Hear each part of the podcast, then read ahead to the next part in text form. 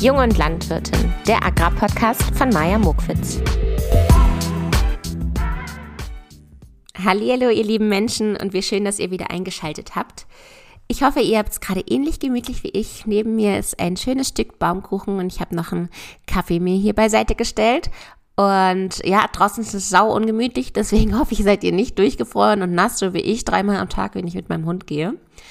Ähm, ich freue mich auf diese Folge, denn heute geht es über LGBTQ in der Landwirtschaft.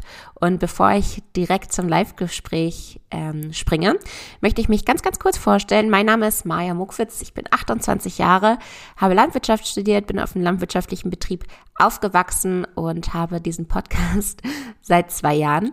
Ich ähm, habe mittlerweile eine Social-Media-Agentur für die Agrarbranche und beschäftige mich hier gerne in diesem Podcast mit der Vielfalt der Landwirtschaft. Und deswegen geht es heute auch über LGBTQ. Mein Gast ist Lutz Starke. Er wird sich natürlich auch gleich selber einmal vorstellen. Aber ich möchte es gerne ein bisschen einbetten. Und zwar, ja, ist mir so aufgefallen, dass ähm, das in Berlin mittlerweile schön ausgelebt wird. Jeder kann sein, wie er will, jeder kann lieben, wen er will. Aber Berlin ist eben auch die Hauptstadt und ähm, ja, da leben wahnsinnig viele Menschen und auf, in der Kleinstadt ist das eben noch anders. Und in meiner Bubble dachte ich immer, es ist gar nicht mehr so das Ding, man muss sich gar nicht mehr großartig outen, sondern ja, vielleicht wird das einfach von Anfang an so hingenommen oder akzeptiert. Man muss das gar nicht mehr so als so ein Tischgespräch machen, aber das ist eben immer noch nicht so. Und ich ähm, ja, finde es schön, dass Lutz eben von seiner Kindheit erzählt. Wie war sein Outing damals? Ähm, ja, welche Vorbilder hatte er? Gab es überhaupt Vorbilder? Hat er schon mal Hass erlebt? Äh, wie lebt er heute? ähm, ja, ich, ich durfte einfach alles fragen. Er war sehr, sehr ehrlich. Ich habe auch gesagt, du, wenn du darüber nicht reden möchtest, ich finde das ja super intim. Also ähm, wenn mich jemand sowas fragen würde, ich finde das sehr, sehr privat. Deswegen freue ich mich, dass jemand so, so ehrlich geantwortet hat. Und wir springen jetzt einfach mal in das Gespräch.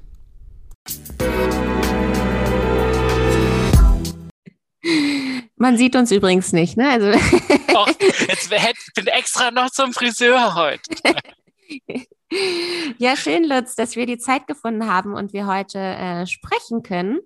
Ähm, ich freue mich schon total aufs Gespräch und ich hatte dir auch schon gesagt, ich habe diesmal nicht alles vorweg äh, rumrecherchiert und weiß eigentlich schon alles, äh, sondern ich bin ganz, ganz gespannt, was du uns zu erzählen hast. Heute soll es ja über LGBTQ in der Landwirtschaft gehen und ich finde, dass du ein ganz, ganz passender Gast bist.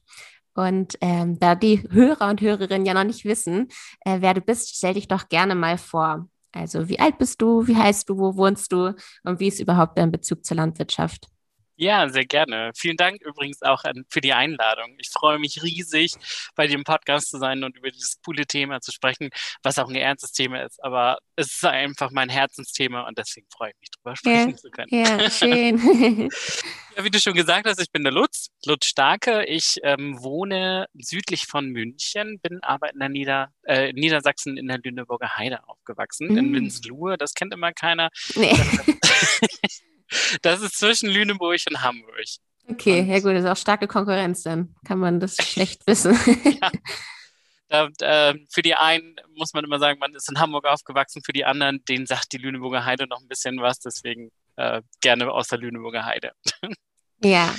Ja, und ähm, mein aktueller Beruf, ich bin Social Media Manager in einem Pharmaunternehmen äh, das äh, hier in Deutschland auch ansässig ist äh, und mhm. ähm, unter anderem auch ähm, Produkte oder äh, pharmazeutische Produkte für Tiere herstellt. Mhm. Ähm, ich bin aber allerdings in der Humansparte, also was alles, was die Sachen für Menschen ähm, betrifft, dafür bin ich zuständig und ich mache da Social Media. Ja, irgendwas mit Social Media, einer von diesen. Ja, schön. Und ähm, magst du noch mal sagen, hast du denn einen Bezug zur Landwirtschaft? Mhm. Da, also mein Onkel ist Landwirt. Das ist immer irgendwie, irgendeiner aus der Familie ist ja immer irgendwie verbandelt ja. mit der Landwirtschaft eigentlich, vor allen Dingen, wenn man aus Niedersachsen kommt. Ja. Ähm, aber bevor ich hier bei dem Pharmaunternehmen angefangen habe, war ich in einem landwirtschaftlichen Verlag und habe da vier Jahre lang gearbeitet und war da auch für Social Media zuständig. Also da bin ich schon mal sehr verbandelt mit der Landwirtschaft gewesen. Hatte vorher nicht so einen groben Bezug, außer dass eben mein Onkel Landwirt war. Mm, mm. Aber äh, tatsächlich ist es so, dass äh, die Liebe zu den LandwirtInnen äh, gewachsen ist, während ich dort gearbeitet habe, weil ich hatte bis dato dann noch nie so tolle, ich sage jetzt mal Zielgruppe Kunden oder wie auch immer, die man halt, mit denen halt man halt zusammengearbeitet hat, weil die so toll auf dem so super bodenständig waren. Mm. Und die haben dir auch gesagt, wenn was total scheiße läuft. Die haben dir aber auch gesagt, wenn was total gut war. Und das hatte ich so bis vorher nicht. Und deswegen freue ich mich immer, wenn ich auf LandwirtInnen treffe und mit ihnen quatschen kann. Ja, ähm, ich lasse jetzt direkt mal die Bombe platzen, schon in der nächsten Frage. Und zwar, äh, du bist ja ein schwuler Mann und du bist. Wie hast du das rausgefunden? und du bist in der Kleinstadt aufgewachsen und ja. ich möchte gerne wissen, äh, wie das damals für dich war, als du noch klein warst als ich noch klein war. also tatsächlich muss man dazu sagen, Winselohe ist jetzt keine Mini-Kleinstadt. Winselohe ist, hatte damals so Pi mal Daumen, glaube ich, 35.000 Einwohner. Oh. Ich bin mit meinen Eltern aber dann an den Rand gezogen auf ein Dorf, was so angegliedert war. Ähm, das hatte dann aber irgendwie so, ich glaube, um die 2000 Einwohner. Also da ist es dann schon ein bisschen kleiner gewesen. Mhm. Ähm, und man muss dazu noch bedenken, dass mein Coming Out tatsächlich jetzt 20 Jahre her ist. Also ich bin 39, ich habe mich sehr spät geoutet bei meinen Eltern oder beziehungsweise erstmal nur bei meiner Mutter, ähm, als ich 19 war, äh, ja, Pi mal Daumen 19 und ähm, ja, das ist tatsächlich so, dass ich, na, irgendwann merkt man ja, dass man schwul ist. Irgendwie merkt man, dass was anders ist. Man mhm. merkt zum Beispiel, also viele Freunde von mir sagen das auch, ja, man hat halt, damals gab es noch diesen Otto-Katalog, diesen, diesen dicken Schinken, der einmal im, weiß ich gar nicht, im Quartal, glaube ich, auf der Couch lag oder auf dem Küchentisch, wo man so durchgeblättert ist. Und anstatt, dass man sich so als junger Mensch äh, die Unterwäscheseite von den Frauen anguckt, bleibt man bei den Männern hängen mhm. und sagt so, mhm. ach ja, die sehen ja eigentlich auch ganz nett aus. Mhm. Und dann, also das ist zumindest so, das war bei mir auch so, wo ich mir gedacht habe, hm, irgendwas ist hier anders. Und dann da habe ich mich auch mal in den Jungen verliebt und fand es irgendwie ganz, ganz schwierig für mich selber, das zu fassen, ja. weil ich kaum jemanden kannte, der schwul ist. Ähm, äh, bei uns in diesem kleinen Ort auf jeden Fall nicht. Und wenn dann noch, also ich habe dann irgendwann angefangen, ja auch das Internet zu nutzen und irgendwie hm. Chaträume aufzusuchen oder Foren aufzusuchen. Und da ist man dann schon mal erstmal in den ersten Kontakt mit anderen Schwulen gekommen. Und das hat mir auch tatsächlich sehr geholfen bei meinem Coming Out, aber auch, dass ich selber zu mir stehen kann. Ja, also kannst du sagen, dass dir damals wirklich was gefehlt hat, weil du ja auch keine Vorbilder hattest? Also ja, keiner, der dir das vorgelebt hat oder du sehen konntest, dass das normal ist. Also tatsächlich war, war es das Internet, so der, das erste, der, Anlaufpunkt. Aber das waren halt auch Leute aus Amerika, mit denen ich gechattet Ich hatte sogar einen schwulen Brieffreund. Ich weiß gar nicht, also dass meine Eltern da nie in diese Briefe geguckt haben. Die haben zum Glück da nicht drauf geachtet. Oh, aber ähm, das ist süß. Hast du die Briefe noch? Ähm, ich habe die letztens wiedergefunden und ich habe denjenigen auch auf, über Facebook nochmal angeschrieben, ah. äh, wie es ihm denn so geht. Ähm, weiß auch nicht, aus Nostalgiegründen wahrscheinlich. Ja, ja, ja. Und er hat jetzt einen Mann, der lebt irgendwo in, ich glaube in Kanada war das. Ähm, da hatte der einen, äh, hat, hat er jetzt so sein Leben gefunden. Aber der hatte auch ziemliche Probleme, weil er eben auch eher ländlich aufgewachsen ist. Mhm. Und der hat mir auch so, der hat mir, der hat auch viele Zeichnungen gemacht, ne? Also ich, ähm, also äh, Männer zum Beispiel mit nacktem Oberkörper oder so. Wenn das meine Mutter jemals entdeckt hätte, ich weiß nicht, was dann los gewesen wäre. Vielleicht hat sie es auch entdeckt und hat es mir nur nie erzählt. Aber das war halt, ja, also der war so, so der erste Ansprechpartner. Dann habe ich so äh, regionale Chatgruppen auch nochmal aufgesucht, so in Hamburg dann, ne? Also in einer Großstadt war es dann ja auch so, dass da, dass da mehr los war. Und was ganz toll war, es gab damals eine Jugendgruppe ähm, in, äh, in Lüneburg. Ah, okay. Und da bin ich dann immer zufällig immer donnerstags bin ich nach Lüneburg gefahren, um irgendwie Klamotten zu kaufen oder sonst was zu machen. Und habe immer echt wirklich panische Angst davor gehabt, dass meine Mutter das mal rausfindet oder dass mein Vater das mal rausfindet, dass ich nur deswegen dahin fahre. Auch mein allererster CSD in Hamburg, da habe ich auch irgendwas gesagt. Ja, also ich treffe mich mit Franziska und Luise in Hamburg auf einen Kaffee. Und an dem Tag war aber auch CSD. Also das ist ja auch im Fernsehen damals gelaufen, so, ne? Ah, mm. äh, Christopher Street Day. Und ich habe immer, ich hatte immer höllische Angst davor, dass irgendwo eine TV-Kamera ist und mich aufzeichnet in dieser Menschenmenge, was und natürlich irrsinnig ist. Genau. Ja, ja. Und also ich hatte dann auch, also in einer, in einer, ähm, in einer Studentendisco in Lüneburg ähm, gab es einmal im Monat äh, eine schwul-lesbische Party. Da bin ich hingegangen und da habe ich auch meinen ersten Freund kennengelernt und das war auch so ein Ankerpunkt oder so ein Angelpunkt und wir haben uns dann irgendwann getrennt, irgendwann, also wir sind zusammengekommen und war auch ganz nett, so zwei Monate, mhm. aber dann haben wir uns getrennt. Und nach 15 Jahren ähm, haben wir 15, ach, ist auch egal. Aber nach längerer Zeit haben wir wieder miteinander mal einmal geschnackt und, haben, und dann hat er mir gesagt, ja, dass es eine totale Stütze für ihn war, weil er eben auf dem Land alleine war als Schwuler und ich alleine auf dem Land war als Schwuler und dass wir uns gegenseitig so gestützt haben. Mhm. Das, das, war schon mal ein, das war schon mal ein Dreh- und Angelpunkt. Aber ansonsten gab es halt kaum. Deine, deine ja. erste Beziehung war auch noch geheim oder hattest du ja. dich schon dann, ah ja, okay. Also ich hatte es ein paar Freundinnen erzählt, wo, mm. bei denen ich dann wusste, okay, den kann ich vertrauen, weil dieses Vertrauenssache, das ist auch so ein Ding, das hat mich jahrelang begleitet. Ich wusste nie, wem kann ich trauen, wem kann ich sagen, dass ich schwul bin. Ich, das zieht sich leider auch noch bis heute so ein bisschen durch. Also so anderen Leuten schnell zu vertrauen, das ist manchmal manchmal ein bisschen schwieriger. Ich weiß auch nicht, ob mhm. die mich immer gut finden oder nicht. Also ich glaube es immer und hoffe es auch immer, weil ich ein sehr offener Mensch bin. Ja. Aber so, so, so ein Rest, so eine Restunsicherheit ist immer da. Ja. Weil man immer vorsichtig sein musste. Mhm, mh. Was sagst du denn dazu, dass, ähm, also so ein Hofleben ist ja sehr traditionell und oft übernehmen ja auch die Kinder einen Hof. Was sagst du zu so einer, zu so einer Aussage wie, wenn man schwul oder lesbisch ist, dann stirbt ja so ein Hof aus? Das ist ein totaler Bullshit. okay, das, ja. Also Schön. ich glaube, ich glaube. Habe nichts anderes von dir erwartet. ne? Was soll ich auch anderes sagen? Ja. Aber tatsächlich ist es ja so, man hat ja auch, also man hat ja auch sage ich jetzt mal, in heterosexuellen Familien, in denen das Kind auch heterosexuell ist, heißt es ja noch lange nicht, dass der Hofnachfolger, wenn es nur ein Kind gibt, auch wieder tausend Kinder kriegt, die dann den Hof wieder übernehmen können. Das ist ja, ja auch nicht immer gegeben. Ne? Also ja. man muss vielleicht auch ein bisschen offener sein. Es gibt so zwei Sachen, äh, die ich dir mitgebracht habe, also zum A oder euch allen mitgebracht habe. Einmal gab es eine Sendung beim SWR, ich glaube, die heißt Bauer gesucht. Mhm. Da war das, da ist auch das Thema gewesen, Hofübergabe, ähm, dass da verschiedene, ähm, also es ist ein Hof, der soll aufgegeben werden, leider weil keine Kinder in der Familie sind. Mhm. Und dann wird über, dann bewerben sich da Paare drauf. Und da war ein Hof auch mal, da hat sich ein schwules Paar beworben und die haben Ach. diesen Hof dann auch bekommen. Ja. Also, weil die, die, die den noch besessen haben, haben gesagt, das ist so toll, das ist so schön, wie die mit dem Hof umgehen, wie die mit den Tieren umgehen, wie sie sich um den Acker äh, bemühen oder um den Trecker, wenn der irgendwie ein Problem hat, da ist der eine sofort unten drunter gekrabbelt und hat, ähm, hat das Werkzeug schon in der Hand gehabt. Und das hat die beiden sehr beeindruckt und deswegen haben die den Hof dann auch übernehmen können. Ja, okay, also ein Positivbeispiel. Unbedingt. Und es gibt auch, und das schicke ich auch gerne euch allen noch einen Link oder dir einen Link, dass du es teilen kannst. Genau, ich kann ähm, das nochmal in die Show Notes bestimmt setzen. Ist so eine zweite ähm, Show, also beim Bayerischen Rundfunk, da ist das, äh, heißt es Unser Land.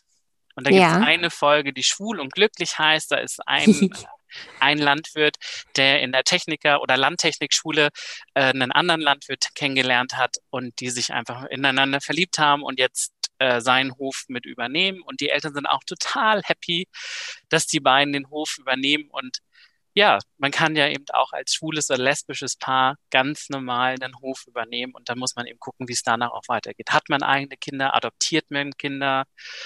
Oder, oder, oder. Es gibt ja ganz viele Konstellationen, die man sich gar nicht so vorstellen kann. Ja, vielleicht. genau. Und äh, also wenn Leute wirklich Bock auf Landwirtschaft haben und ihr Herz daran hängt, dann geht es auch weiter. Ja, bei uns zu Hause ist das auch so. Also ich habe noch einen Bruder und noch einen Ziehbruder, also einfach jemanden, dem wir ein Zuhause schenken. Also ja, Schön. auf so einem Hof können viele Leute ein Zuhause finden. Ja. Genau, du hast einen Gay Farmer Account auf Instagram. Mhm. Was ist das für ein Account? Was, was machst du damit? Ich zeige da verschiedene LandwirtInnen aus den verschiedenen ähm, äh, Regionen der Welt.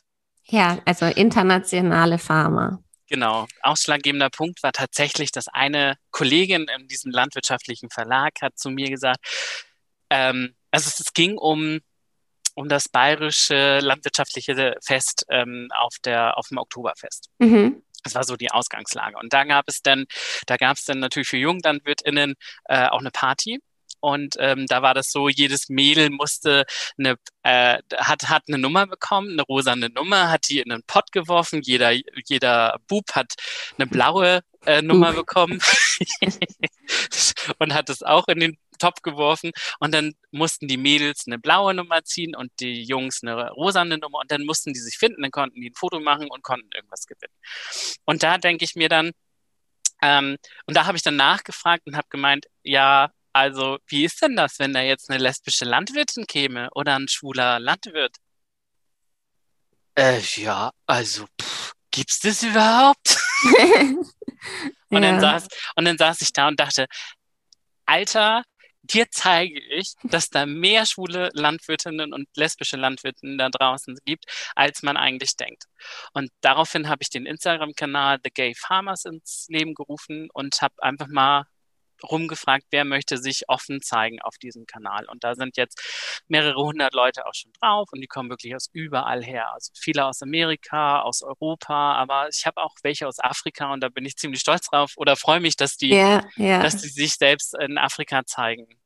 Ja, diesen, diesen Account hätte ich echt mal von meiner Weltreise entdecken müssen weil ich habe ja immer nach äh, interessanten Betrieben gesucht und ich habe mich, ich habe da ein bisschen drauf rumgescrollt und habe gesehen, da war auch ein Pharmapärchen aus Brasilien und ja. und und also richtig spannende Orte. Und äh, ich wette, ich wäre so mutig gewesen und hätte die einfach mal angeschrieben, ob ich da ein kleiner Praktikant sein darf. Ja. Die hätten sich sicherlich auch gefreut. Kann ich ja noch mal machen. ähm, also gibt es eigentlich eine richtige Gay Pharma-Community in Deutschland? Trifft man sich? Kann man da irgendwie eintreten? Ist vielleicht auch spannend für meine Hörer und Hörerinnen. Mhm. Ähm, bist du dann in irgendeiner Community? Also ich selber nicht, weil ich ja kein Landwirt bin. Mhm. Aber es gibt tatsächlich, wenn man bei Facebook oder auch ähm, so im Netz sucht, kann man mal nach gaypharma.de suchen und ähm, gaypharma.de slash Termine. Da treffen sich tatsächlich verschiedene schwule ich glaube tatsächlich leider bislang nur schwule Landwirte mhm. ähm, und äh, machen so eine Hofrundtour auch immer wieder. Also da ist dann immer einer mit dabei oder ein Pärchen mit dabei, die sagen, ach, kommt doch hier, hier ist ein landwirtschaftliches Fest oder so ein, letztens war irgendwie so ähm, Kraniche im Moorfest irgendwo, äh, wenn ich das richtig interpretiere und dann ähm, hat er auf seinen Hof eingeladen, die ganzen anderen ähm, schwulen Landwirte. Ja, und dann verbringen die einen netten Nachmittag, trinken Kaffee und Kuchen und gucken sich dann das Fest an und gucken sich den Hof an und ja, dann trifft man sich ein paar Wochen später wieder auf einem anderen Hof. Ach, cool, aber die, die Webseite gehört jetzt nicht zu dir, oder? Nein. Wie sitzt du dann dahinter? das, war ein zu, das war ein tatsächlicher Zufall. Okay. Ähm, weil ich, ich hat, hatte dann so ein, so ein in, so eine intrinsische Lust, dass ich unbedingt was machen wollte, habe den Kanal aufgemacht und habe erst dann geguckt, gibt es da überhaupt was? Ach so, okay. Genau, und habe die dann bei Facebook auch gefunden. Ja, schön, aber es ist ja schon mal schön, wenn alles irgendwie ähnlich heißt, man irgendwie immer dann auf euch kommt. Ja. Ist dir denn schon mal eigentlich Hass begegnet aufgrund dessen, dass du eben schwul bist? In meiner persönlichen Bubble ich wohne ja auch in Berlin schon seit vier Jahren, ähm, habe ich immer das Gefühl, dass alle schon so weltoffen sind und tolerant und ähm, ja jeder so sein darf, wie er eben sein will.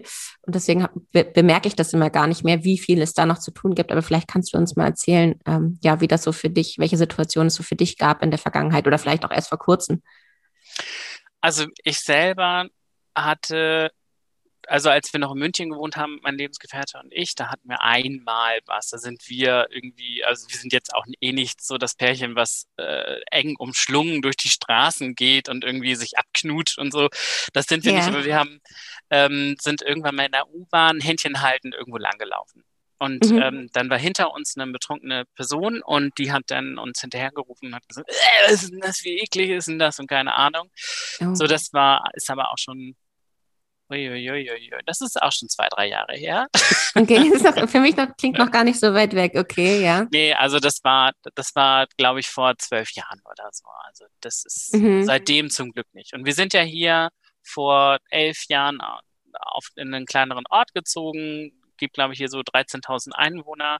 Da habe ich auch gedacht, also dieser Ort ist eingeteilt in irgendwie das Dorf, und mhm. das Arbeiterviertel. Und ja. in dem Dorf wohnen wir. Und äh, ich habe tatsächlich gedacht, okay, wie wird das hier sein? Ähm, Hast du dich sozusagen wieder für eine kleinere Stadt entschieden? Ja, ja. also das Landleben in Anführungszeichen ja. taugt mir ja auch total und mhm. bin auch gerne in der Natur und das ist hier auch gegeben. Aber tatsächlich hatte ich so ein bisschen Panik, wie reagieren denn die Leute darauf, wenn jetzt zwei Schwule nach in unseren Ort ziehen. Also nach Peißenberg kann ich ja auch sagen, wo es mhm. ist. Und ähm, da ist es tatsächlich so, dass wir von Anfang an auf alle zugegangen sind ähm, und haben gesagt, hi, wir sind die Neuen. Ähm, äh, wie geht's euch? Wer seid ihr? Wir sind in jeden, äh, wirklich auch in jeden Laden rein und die sind ja meistens dann auf dem Land oder auf örtlich äh, ein bisschen ländlichere Gegenden auch oft Inhaber geführt und sind da dann rein und haben einfach mal geguckt, was gibt's hier zu kaufen, haben die, die VerkäuferInnen dann auch angesprochen und ähm, sind halt so offen auf die Leute zugegangen. Ja. Ja, aber und, irgendwie erstaunlich, dass man sich das so eine Art, also so ein bisschen vornehmen muss, so nach dem Motto, dann kann keiner erst tratschen, wenn wir so offensichtlich hier als Pärchen überall reingehen. Das würde ja getratscht wurde trotzdem. So ist okay. es nicht. Oh nein.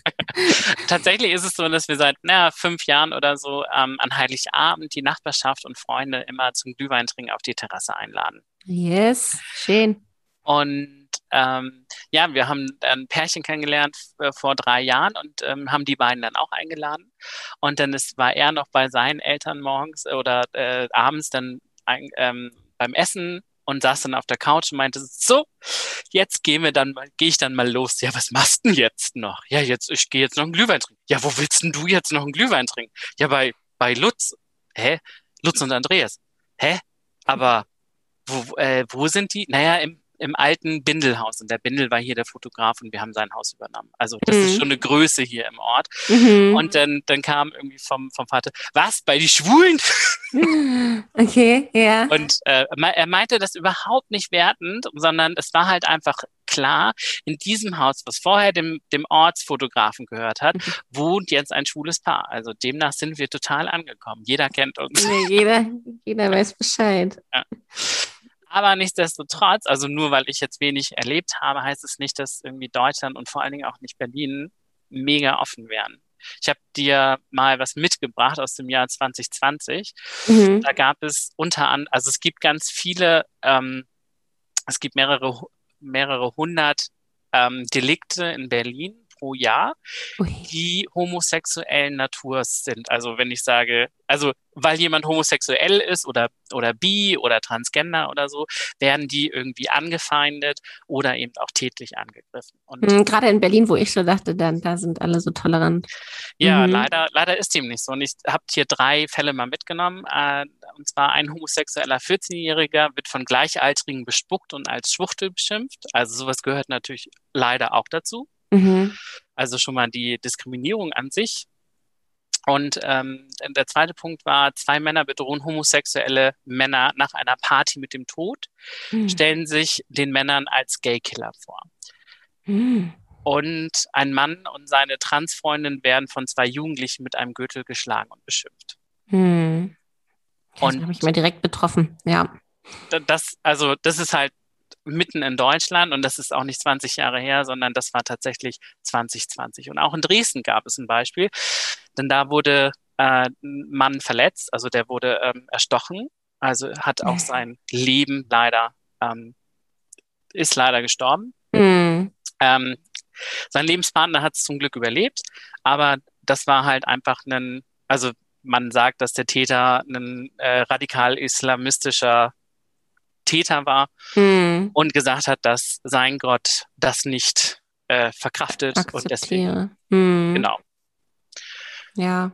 Genau, also das ist echt, also es ist nicht nur, also es ist, ist leider auch ein Problem, trotz alledem, dass wir so offen sind und ähm, im Juni und Juli alle, alle äh, Firmen Regenbogenflaggen nach draußen hängen. Wir haben immer noch einen weiten Weg vor uns. Mhm. Ja, ich war gerade in der Schweiz oder mein Cousin besucht und äh, da hing aus jedem Fenster, man so, wenn man so aus der Bahn geschaut hat oder den ganzen Häusern, hatten alle aus den Fenstern kleine Regenbogenflaggen gehangen, weil da gab es gerade auch irgendeine Entscheidung, ob das jetzt, weiß ich nicht, welche Entscheidung das jetzt genau ist, aber genau, da haben Leute sozusagen ihre Meinung dazu gesagt. Und das fand ich nochmal viel, viel schöner, wenn das so aus ja. dem privaten Haushalt kommt, nicht ein großes Unternehmen auf Social Media irgendein Profilbild geändert, sondern wirklich irgendwie, ja, Flagge gekauft, den Aufwand betrieben.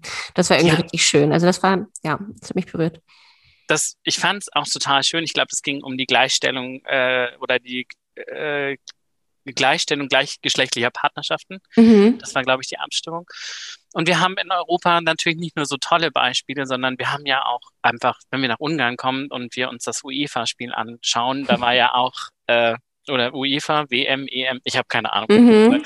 Ja, Aber ich weiß, was du meinst. da war es ja auch die Diskussion darum, sollte in München auch die Regenbogenflagge an dem Münchner Stadion bei dem Ungarn-Spiel gezeigt werden. Und dann wurde es am Ende verboten. Und du denkst dir so, oh ja, fuck, warum mhm. ist das mhm. eigentlich so? Oder in Polen. In Polen gibt es leider Zonen, die LGBT-frei sind. Die sind von der Gemeinde als LGBT-frei gekennzeichnet und Nein. es wird empfohlen, dort nicht hinzugehen. Ja, schau. Also und das, das wusste ich noch gar nicht. Ja. in Europa. Und ja. Also deshalb, es gibt, also in Deutschland gibt es natürlich auch noch viel zu tun. Wir müssen uns mehr für die Rechte von Transgender-Personen einsetzen. Aber dieses, sag ich jetzt mal, das, wo wir schon weiter sind in Deutschland mit, mit dem Thema Homosexualität, das muss überall in Europa auch noch weiter vorangetrieben werden. Ja, ähm, mit dem Podcast setzen wir ein kleines Zeichen schon mal für Deutschland. Das Unbedingt. daran. dass uns das wichtig ist. Magst du uns denn mal, du hast äh, schon zu Anfang ähm, ja sozusagen von deinem Outing ein bisschen gesprochen, aber gar nicht gesagt, wie das jetzt richtig war. Also man, man weiß jetzt schon, du hattest ein bisschen Bammel vor deiner Mutter, wie sie reagiert. Ähm, wie hast du denn gedacht, wie wird sie reagieren? Äh, meine Mutter hat also ich weiß auch nicht, meine Eltern, also mein Vater ist super konservativ gewesen. Ähm, mhm. Und der hat auch immer so gesagt, ja, ich, ich glaube, unser Nachbar ist schwul, wenn, also wenn der mal auf unseren Hof kommt, also ich weiß nicht, was dann, was ich dann mache. Und dann wächst du so mhm. als Jugendlicher auf und denkst so, oh, schönes Umfeld hier. Mhm. Und meine Mutter ist, ja, die hat da nie böse drüber geredet, aber die hat sich natürlich auch Sorgen gemacht. Also ist irgendwas mit dem Lutz und äh, also ich, ich dachte früher, sie hätte was total dagegen gehabt aber ich glaube, sie war einfach nur besorgt um mich. Denn ähm, ich war ähm, nach meiner, nach meinem Abi war ich in, in Polen und habe da meinen Zivildienst gemacht ein Jahr lang mhm. und habe da mehrere schwule polnische Männer auch kennengelernt und habe dort dann vor Ort gesehen, wie schlecht es denen eigentlich geht. Also mhm. schon mhm. damals, auch vor 15 Jahren, da gab es diese LGBT-Zonen noch nicht, aber ähm, da ist mir ein Mann tatsächlich in Erinnerung geblieben, der so unzufrieden war, dass er homosexuell ist, dass er mit der katholischen Kirche versucht hat, das aus ihnen rauszutreiben. Mhm. Mhm. Und da also dachte viele ich, Einzelschicksale, ne? Also total. wie jeder damit umgeht, ja. Und also der hat, also der hatte auch irgendwie zwischenzeitlich immer mal einen Freund und so, aber er kam nicht damit zurecht, dass er schwul ist und dass das in seiner Heimat einfach nicht akzeptiert wird. Und das hat mich schon mitgenommen und äh, dann habe ich mir gesagt, okay, wenn ich wieder in Deutschland bin, du hast eigentlich gar keinen Grund, dich nicht zu outen, weil so schlecht wie dort kann es dir hier nicht gehen. Ja, das ist und auch dann, eine Feststellung. da warst du dann wie alt? Da war ich 19 dann. Okay, ja. Also ich hatte, ich hatte mich ja bei ein paar Freundinnen schon geoutet und ein paar, mm. also auch ein paar Jungs wussten das, aber ähm, so wahrscheinlich vermutet, vermuten das auch die Eltern, oder? Also kann ich mir nicht vorstellen, dass man das so gar nicht wahrnimmt. Ja, also es mag natürlich welche geben, die so emotional total ein, in sich eingeschlossen sind, wo man das vielleicht nicht mitkriegt, aber ja, Mai. Also so, es gibt ja manche Vorurteile oder Stigmata oder wie auch immer, die man so hat, spielt viel, gerne mit Mädels, kann nicht so gut mit Jungs, ne? Mm, oder mm. hat halt, liest nicht unbedingt, guckt sich nicht Fußball an, sondern ist an allem interessiert oder so. Und also das, ja, also ja. Das ist vielleicht ein Vorurteil, manchmal mag es aber auch stimmen. Ja.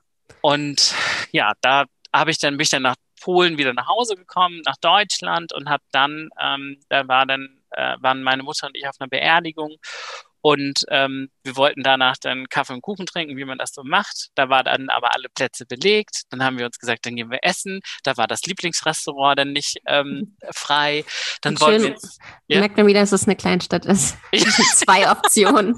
genau. Wir hatten noch eine dritte Option. Wir wollten noch ins Kino gehen. Meine Mama mag überhaupt nicht ins Kino gehen. Ja. Aber an dem Tag hat sie gesagt, ja gut, dann gehen wir ins Kino. Das Kino zeigt den Film aber nur, wenn mindestens vier Leute gucken. Und wir auch da waren wir nur zu zweit.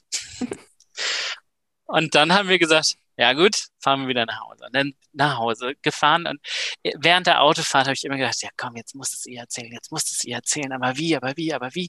Ich schwitze schon, wenn du das erzählst, diese Autosituation, wenn man sich so selbst unter Druck setzt. Okay. Man kommt ja auch nicht raus weg. Ich kann ja dann, also ja, kann ja, sie kann ja nicht weglaufen, das ist ja ein bisschen ja. Gefängnis für sie dann. Ja, und dann bin ich rechts rangefahren und meinte, so, weißt du was? Wir hatten heute eigentlich richtig Scheißtag, ne? Ja. ich hätte auch noch einen draufzusetzen. Oh. Okay. Und dann habe ich erzählt, du, der Heiko, der, der vor, vor einem Jahr immer ganz oft zu uns Besuch war, das war kein Kumpel, das war mein Freund und ich bin schwul. Mhm. Und dann guckte sie mich an und sagt, und hat dann erstmal nichts gesagt. Und ich sehe ja, was, was, was jetzt? Ja, was soll ich denn sagen? Du bist doch immer noch mein Sohn. Oh, ja dann war das für mich okay und dann war es für sie auch okay. Ja. Und das Outing bei meinem Vater war ein bisschen anders. Ähm, da hatte ich ja immer gedacht, der wäre so ein, so ein homophober Typ, weil hm. er sich mhm. auch immer so geäußert hat. Musst es übrigens nur erzählen, wenn du dich damit wohlfühlst. Ne? Also ich finde das ja immer super intim. Also ich will nicht, dass mich jemand so sowas fragt, aber ich höre dir gerne zu.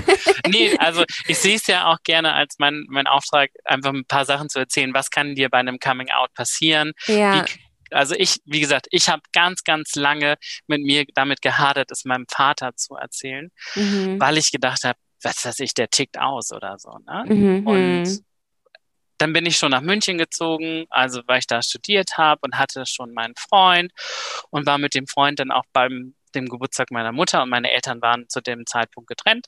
Mhm. Und ähm, dann haben wir da gefeiert, alle Verwandten und so haben halt meinen Freund kennengelernt und zwei Wochen später hat mein Vater mich mal angerufen. Und wenn Väter anrufen, also dann ist wirklich irgendwie die Kacke am Dampfen oder weiß ich nicht, die stehen kurz vorm Herzinfarkt oder so. Ich weiß nicht, aber Väter ja. sind anders. ja.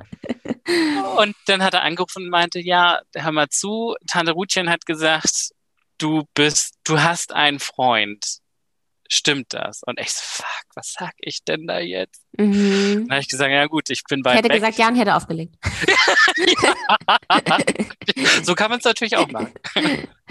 Und ich habe dann tatsächlich, ja, ich habe einen Freund, stimmt, mit dem war ich bei Mama auf dem Geburtstag. Und dann sagte ja, warum sagst du denn nichts? Ich so, ja, was soll ich denn sagen? Du hast früher immer gesagt, ja, wenn der Nachbar auf den Hof kommt, dann, dann passiert sonst was. Ja, aber Meinungen können sich doch ändern. Ja, okay. Und das war wirklich, also das rechne, rechne ich ihm hoch an, mhm. dass er das gemacht hat, für mich gemacht hat. Und ähm, das war tatsächlich, also der ist auch vor, vor sieben Jahren ungefähr gestorben und mhm. ähm, das war so auf dem Sterbebett, was ich ihm auch mitgegeben habe, dass ich das, dass wir nicht viel Kontakt hatten und dass wir nicht immer eine leichte Zeit haben, aber dass ich das hoch anrechne, dass er, dass er das so gesagt hat und ja. Dass du so sein darfst, wie du sein willst und genau. dass du genau. richtig so bist. Ja, ach schön. Und deswegen, also deswegen sage ich auch, okay, es kann, das Schlimmste kann tatsächlich sein, dass, dass die Eltern einen vom Hof jagen, dass die Eltern sagen, okay, hier sind die Koffer. Das passiert immer noch. Ja? Mhm. In Berlin gibt es zum Glück eine Einrichtung, die solche Jugendlichen auch aufnimmt. Aber man, danach wird es einfach besser nach dem Coming Out, weil man endlich zu dem stehen kann, wer man ist.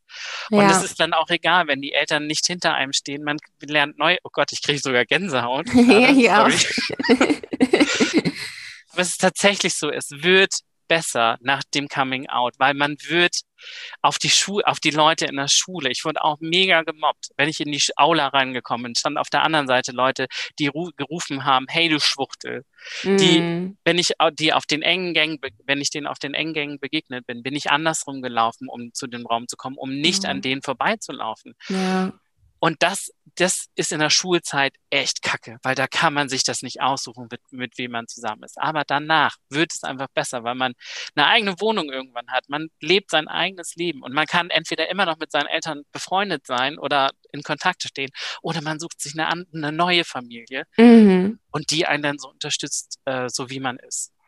Hast du denn Tipps an junge Leute, die das überlegen, ob sie schwul sind, wie man da rangehen kann oder genau wie man das machen kann, ein Outing oder das herausfinden kann? Also es gibt eine, eine Seite für, also DBNA heißt sie, glaube ich, eine Webseite.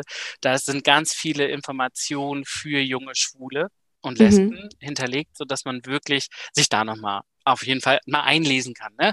Und am besten auf dem Handy, damit es nicht am Rechner irgendwie der Browserverlauf drin ist und irgendjemand mal da eben dran geht, sondern immer versuchen, auf dem Handy das zu machen.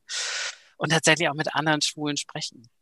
Wie mhm. war es bei dir? Wie war es bei mir? Und das Schöne ist, also auf dem Gay Farmer Account habe ich irgendwann mal einen, einen jungen Schwulen aus Deutschland vorgestellt, der offen zu, zu seiner Sexualität steht, der das alles hinter sich hat und sagt, hier, bitte präsentiere mich auf Instagram.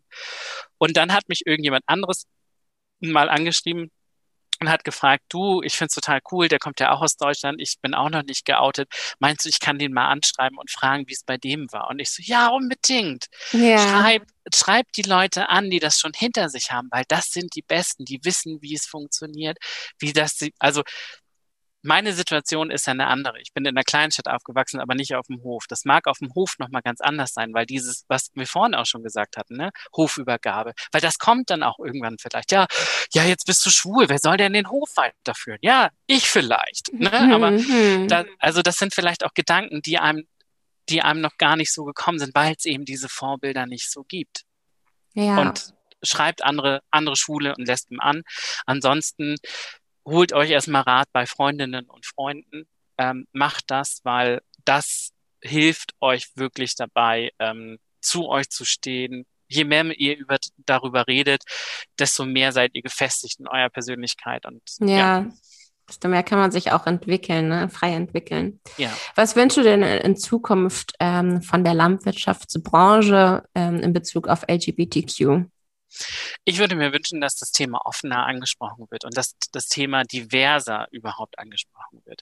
Es gibt eine landwirtschaftliche Verbindung, ähm, Vereinigung, die ähm, vor ein paar Wochen auch einen ganz tollen Film rausgebracht hat mhm. über Landwirtschaft ähm, wir, wir ernähren Deutschland. Ja? Also da sind dann ist eine landwirtschaftliche Familie zu sehen und ganz viele Leute, die auf dem, also ein paar Leute, die auf dem Acker sind, die Schweine füttern und und und. So einfach versucht mal so einen Komplettumblick um die Landwirtschaft zu machen. Aber leider, und das ist mein tatsächlich mein Kritikpunkt, es wurde eine ich glaube, sechsköpfige, achtköpfige Familie gezeigt, alles weiße Personen, alle typisch hetero. Und wenn es auf dem Acker ist ähm, oder an dem an, an dem Trecker die Arbeit gezeigt wird, wurden immer Männer gezeigt. Und mhm. wenn es um den, um den Essenstisch geht, darum, wer backt den Kuchen oder wer macht das Frühstück, wurden immer Frauen gezeigt. Und das ist heute ja nicht mehr so. Das ist, an vielen Orten ist es so. Ich sage nicht, dass plötzlich alle Inder oder Engländer oder sonst wie was auf unseren Höfen arbeiten. Das stimmt ja auch nicht. Aber ich war total enttäuscht, weil ich eben nur eine stereotype Familie gesehen habe und nicht das große Ganze. Und ich würde mir wünschen, dass, dass solche Kampagnen auch vom Bauernverband kommen, der sagt, ja, Landwirtschaft ist toll, es ist einer der schönsten Berufe der Welt, Landwirt oder Landwirtin zu sein. Das kann bei uns wirklich jeder und jeder soll dieses Gefühl auch entwickeln. Und das sind eben nicht nur weiße alte Männer, die das machen, sondern Frauen, Männer, Schwule, Lesben, behinderte Menschen und, ja. und, und. Und ja. das sollte gezeigt werden. Ja, das ist richtig. also sehe ich auch genauso. Und schön, dass du das nochmal gesagt hast. Kann man denn eigentlich auch zu dir Kontakt aufnehmen? Also hm, würdest du sagen, man dürfte dich anschreiben? Sitzt du hinter dem Gay Farm Account, wenn ich dann da eine private Nachricht hinterlasse? Liest du das dann oder bei wem landet das? Das landet tatsächlich bei mir. Also wenn ihr den Gay, äh, Gay Farmer Account bei Insta anschreibt, dann kommt ihr immer bei mir raus. Ihr könnt mich aber auch privat anschreiben über Lutz Starke. Darüber bin ich überall im Internet auch zu finden. Starke übrigens mit Doppel A, ne? CK. Genau, damit es schön kompliziert wird. Ja. okay. Ähm, also so heißt du auch dann auf Instagram? Lutz genau. Mhm. Auf Instagram, auf Twitter, auf Facebook, hm, TikTok, und so weiter. Ja, du, das war eine richtig, richtig schöne Folge mit dir. Ich schaue gerade mal auf die Uhr. Ähm, wir können ja noch mal auf die Hörer und Hörerinnen äh, warten. Vielleicht kommt ja noch irgendwann noch mal ein Feedback und es gibt noch mal eine zweite ja. Folge mit allen Fragen, die sich ergeben haben. Aber ich möchte mich ganz, ganz herzlich bei dir bedanken für deine Zeit und ähm, ja auch für deine Ehrlichkeit, deine warmen Worte. Ich hatte auch kurz Gänsehaut. Und ja, vielleicht möchtest du ja noch irgendwas loswerden, was ich jetzt noch nicht gefragt habe, dann kannst du es jetzt gerne tun. Ansonsten ja, danke ich dir einfach. ich freue mich mega, dass du mich eingeladen hast. Ähm, das finde ich super, weil das Thema tatsächlich so selten beleuchtet wird. Und deswegen freue ich mich da hier ein bisschen Werbung für, für die nicht äh, weiße heteronorme Landwirtschaft zu machen. Ja. ja. und ich freue mich tatsächlich, wenn Fragen kommen, da bin ich, äh, freue ich mich, dass, äh, wenn wir die auch nochmal beantworten können dann später. Ja, dann aber wirklich mal in, in, in, in einem Raum, real, nicht digital, würde ich mich freuen. Unbedingt. und äh, ja, vielen Dank fürs Zuhören bis hierhin und ich stoppe mal jetzt die Aufnahme. So, da bin ich noch mal kurz zum Ende. Ich wünsche mir gegen Ende der Folge immer noch mal was und wie kann es anders sein, dass ich mir zu dieser Thematik einfach wünsche, dass jeder sich traut, so zu sein, wie er eben ist, dass alle die oder denjenigen lieben dürfen, in den man sich eben verliebt. Äh, ich hatte zum, oder habe eine Bekannte, wenn ich jetzt Freundin sagen würde, wäre das äh, zu eng, weil ich glaube, sie kennt mich gar nicht, aber ich kenne sie und sie hatte immer eigentlich eine Freundin, äh, Quatsch, ein Freund und ähm, hat jetzt zum ersten Mal eine Freundin und ich habe dann neulich so darüber nachgedacht und dachte mir so, ist sie jetzt eigentlich lesbisch oder was ist sie jetzt eigentlich? Und habe da mit einer Freundin drüber geredet und die meinte dann, ja, ich habe gehört, wie sie mal gesagt hat, ich liebe einfach Menschen. Und das finde ich, ähm, ja, erklärt einfach alles, also ich bin immer pro Liebe und pro ja, dem auf das Herz hören. Und wenn man eben das andere oder das gleiche Geschlecht liebt, dann ist das eben so und deswegen wünsche ich mir von allen da draußen ähm, und auch wenn jetzt Eltern zuhören, lasst jeden so sein, wie er oder sie eben sein möchte. Ähm, ja, ich bedanke mich fürs Zuhören bis hierhin und widme diese Podcast-Folge wie immer meiner Sina und allen anderen, die sich trauen, ihre Liebe auszuleben. Tschüss!